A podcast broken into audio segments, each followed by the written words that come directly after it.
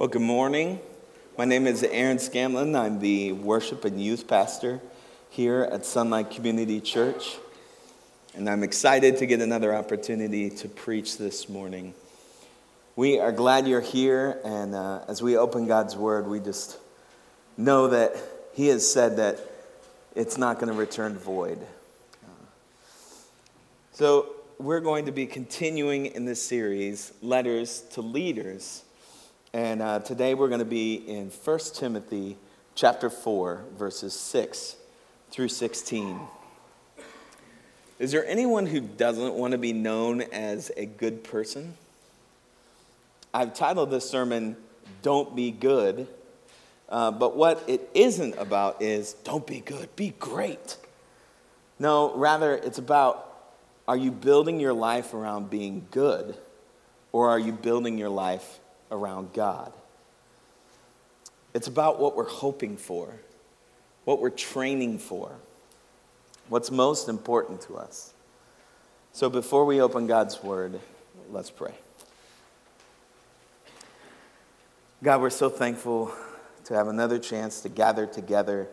Uh, and God, we get this opportunity to, as you say in this passage, publicly proclaim and read your word, proclaim your name, God, and lift you up. And, and we just pray that you would give us soft hearts this morning and open the ears to hear what you have to say from your word. And if it's challenging to us, God, to listen and to respond. So we just pray that you would move this morning. In your son's name we pray. Amen. So turn in your Bibles to 1 Timothy chapter 4. If you're using a device, uh, right inside our app, right at the top, you can click that. It'll take you to uh, the YouVersion Bible event, and it's got all the passages right there for you. So let's look at verses 6 through 10. If you put these things before the brothers, you will be a good servant of Christ Jesus being trained in the words of the faith and of the good doctrine that you have followed. Have nothing to do with irreverent, silly myths. Rather, train yourself for godliness. For while bodily training is of some value, godliness is of value in every way, as it holds promise for the present life and also for the life to come. The saying is trustworthy and deserving of full acceptance. For to this end we toil and strive, because we have our hope set on the living God, who is the Savior of all people, especially of those who believe. At the beginning, there, we see that Paul says, If you put these things before the brothers, you will be a good servant of Christ Jesus. So, what are these things? Well, as Pastor John has been preaching here over the last couple of weeks in the beginning of 1 Timothy, Paul is talking about false teachers. People who were coming in and were teaching things contrary to what the apostles had already said and taught. And they were twisting that, and they were also adding to it. So Timothy was put into a position to correct these false teachings to the church. Not correct the false teachers, but to help the church see what the truth was. And then we see this big idea here in the passage about training. Because if you want to be a leader, you need to train. We see here in the first few verses that Timothy has been trained in the words of the faith and trained to know and follow good doctrine. There were lots of teachers and lots of teachings and most of it was not good. And the same is true today. There are thousands of writers and speakers and teachers and, and healers, and they all have something to sell us or to share with us. And most of it isn't good doctrine. But we're also not supposed to be the doctrine police. Paul is calling Timothy here to completely avoid getting to, into arguments about stuff that that just doesn't matter. We're to protect the faith, but we're not intended to be on Facebook correcting everyone that is wrong. No, we need to be trained in God's word. And we also see here that, that Paul is making a comparison between physical training and spiritual training. Because physical training has some value, but spiritual training has value in every way. And we got a picture here of Usain Bolt. Physical training, it has some value. It's, it's good. And Usain Bolt, in case you don't know, is the fastest man in the history of the world. I mean, look at his physique. Those muscles, they're just ripped. He has devoted his entire life to train his body for power and speed. And you can see it. I mean, the definition in his muscles are ridiculous. And it's admirable. It is admirable to, to be disciplined and work out. And God has given us our bodies and our abilities, and we're to care for our bodies and to use our gifts. It's good to be healthy and to maximize our talents.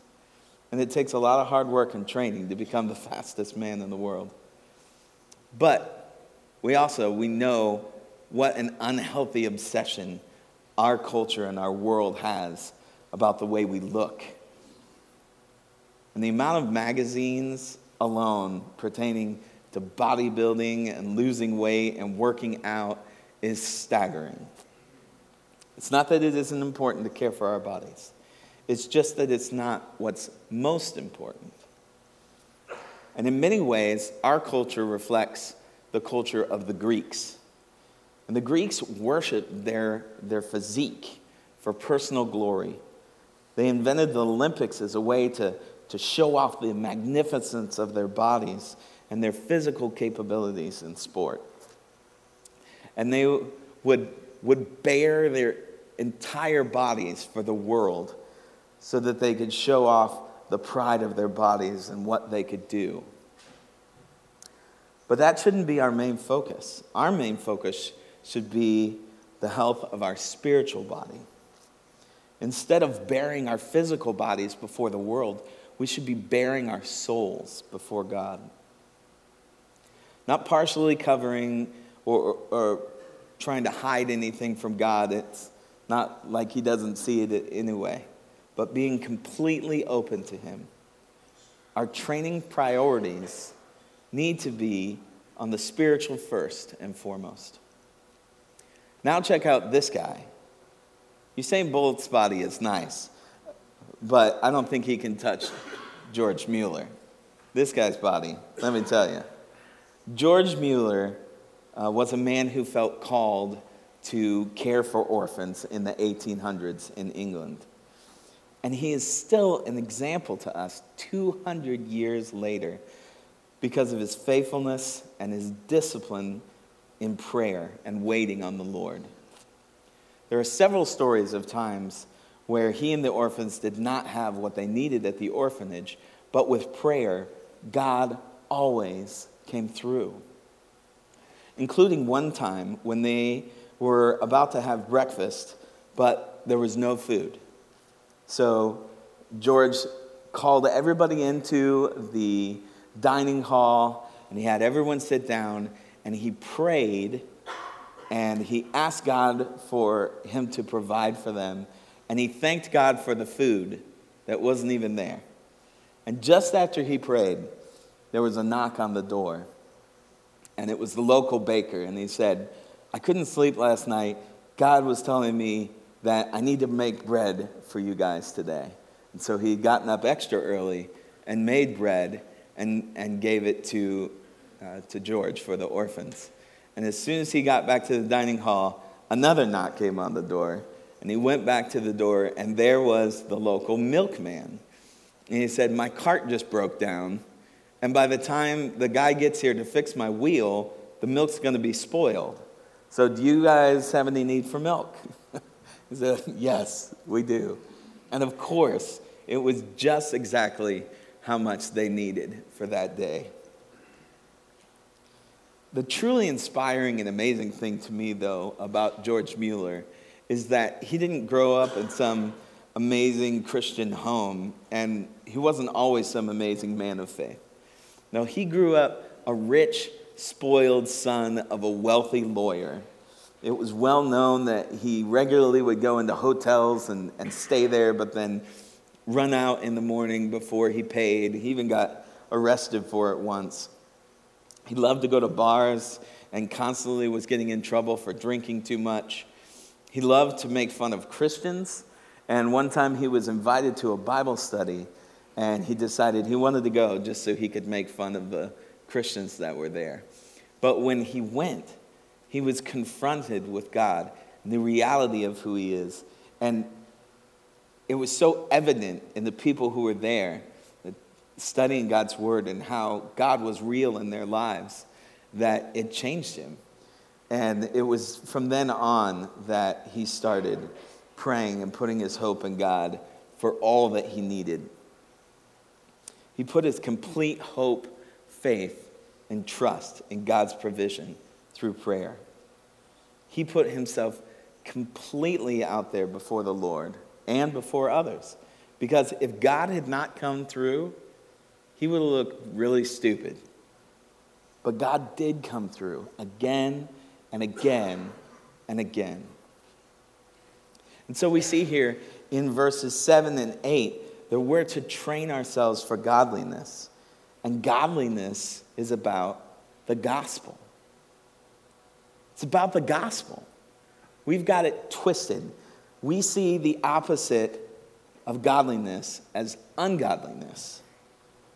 That's, that's often what we think. We think godly and ungodly actions. But the opposite of godliness is not ungodliness. The opposite of godliness is godlessness. It's about being and doing things without God in mind. But what we've done in our minds is we've turned godliness into goodliness and we think that it's about being good. Don't be good, be godly. So, what is godliness? It's rightly relating to God, it's about our relationship with Him. Being good is about our attempts, but godliness is about His works. What Jesus has done for us, the gospel the good news. He is risen, the risen Lord in all power and authority, seen by people on earth and believed. 1 Timothy 3:16 says, "Great indeed we confess is the mystery of godliness. He was manifested in the flesh, vindicated by the Spirit, seen by angels, proclaimed among the nations, believed on in the world, and taken up in glory. Jesus rose from the dead and proved that he was who he said he was. That he is God and he has authority over not just all of creation, but even over death. And as a matter of history, he physically went and saw over 500 of his followers, and they saw the truth and the reality that he is risen from the dead and that he is God. And that he did what he said he would do. He sacrificed himself for us.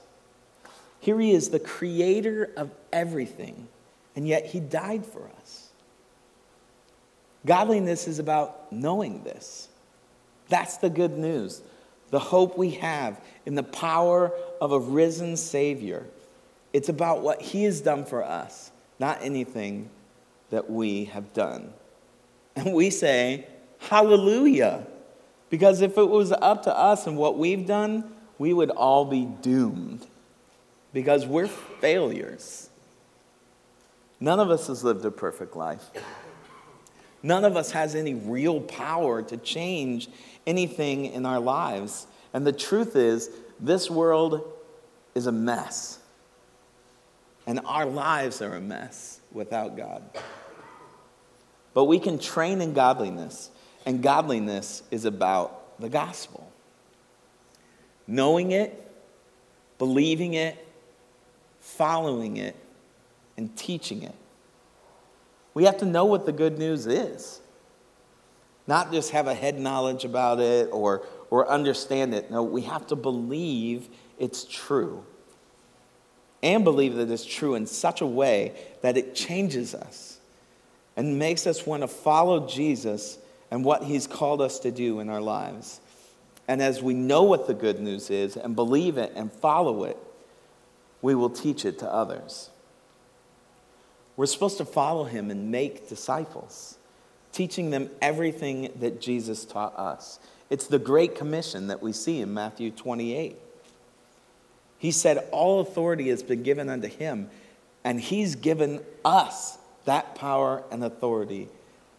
Not to be good people on earth, no, to tell other people about the good news and make disciples of Jesus, to share the hope that we have from what he's done to those who are hopeless in this world. And without Jesus, we are all hopeless. But who should do this? Who should be teaching and leading? Well, let's look at 1 Timothy 4, and now we're going to look at verses 11 through 16.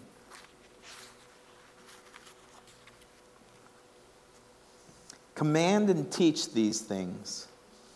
Let no one despise you for your youth, but set the believers an example in speech, in conduct, in love, in faith, in purity. Until I come, devote yourself to the public reading of Scripture, to exhortation, to teaching. Hey, we're following this verse right now. That's awesome. Do not neglect the gift you have which was given you by prophecy when the council of elders laid their hands on you. Practice these things, immerse yourself in them, so that all may see your progress. Keep a close watch on yourself and on the teaching. Persist in this, for by doing so, you will save both yourself and your hearers. We are all called to be an example, no matter how old we are. We're called to set an example in speech. That's our words that we say. We're called to be an example in our conduct, in the actions, and what we do. We're called to set an example in love and the way that we care for others. We're called to be an example in our faith and our relationship with God. And we're called to be an example in purity with our bodies. And it doesn't matter how old you are, if you know Jesus, you are training in godliness and setting an example to those around you.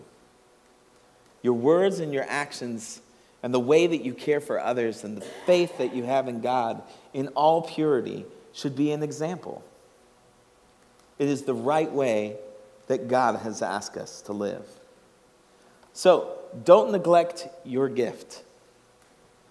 Paul was speaking specifically to Timothy here in the way that he had been called to lead people in Ephesus. And Paul had left him there as a trusted leader in Paul's place, even though he was a young man.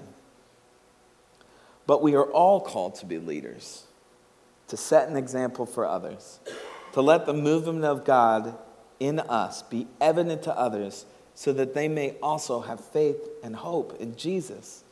Don't hide your light under a bushel basket, let it shine. Practice so that everyone can see God's work in your life. We need to be immersed in the good news, in God's word. We need to be keeping a close watch on ourselves and what we are teaching because it has the power of life and death not just for now and this world, but for eternity. To rightly know God and being in relationship with Him is our salvation. And to share that with others can be their salvation as well. So, what? What does this all mean to us? Well, first of all, get back in the gym.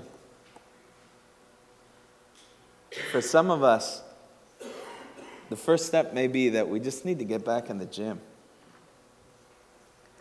And for others, if you've been working out, uh, it's really easy after a while. You kind of see progress and then you just sort of plateau. And, and then it's, it's hard, just like it's hard to get back to the gym that first time, it's hard once you've kind of hit a rut to take it to that next level.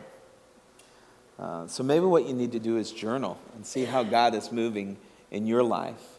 My daughter Molly and I have been going to the Y and working out four times a week, and we lift weights together and we do cardio. And uh, we just have a little note that I keep on my iPhone, and it, it tracks how many reps we've done, how many sets, the different type of exercises we do, and, and how much weight we do on those.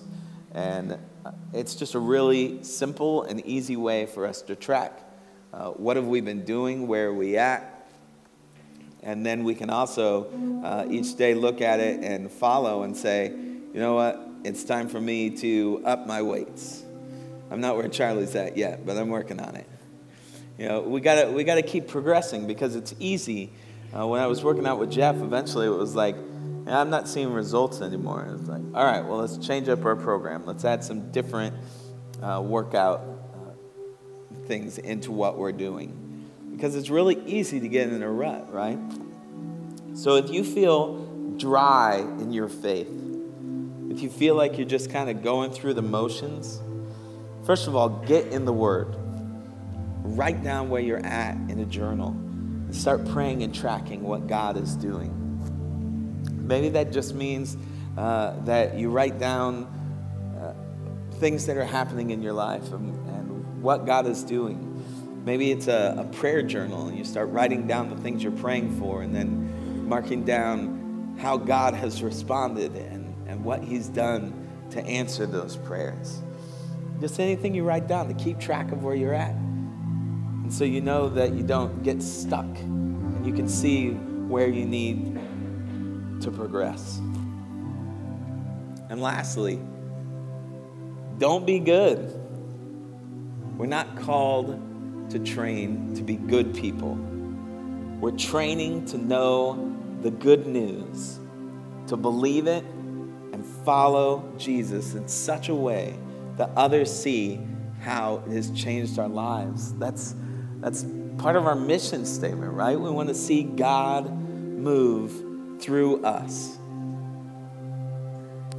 Not to be good, but to be godly and see God move. Let's pray. God, we're so thankful for your word. So thankful that we have the opportunity to carry with us uh, all that you've done for us.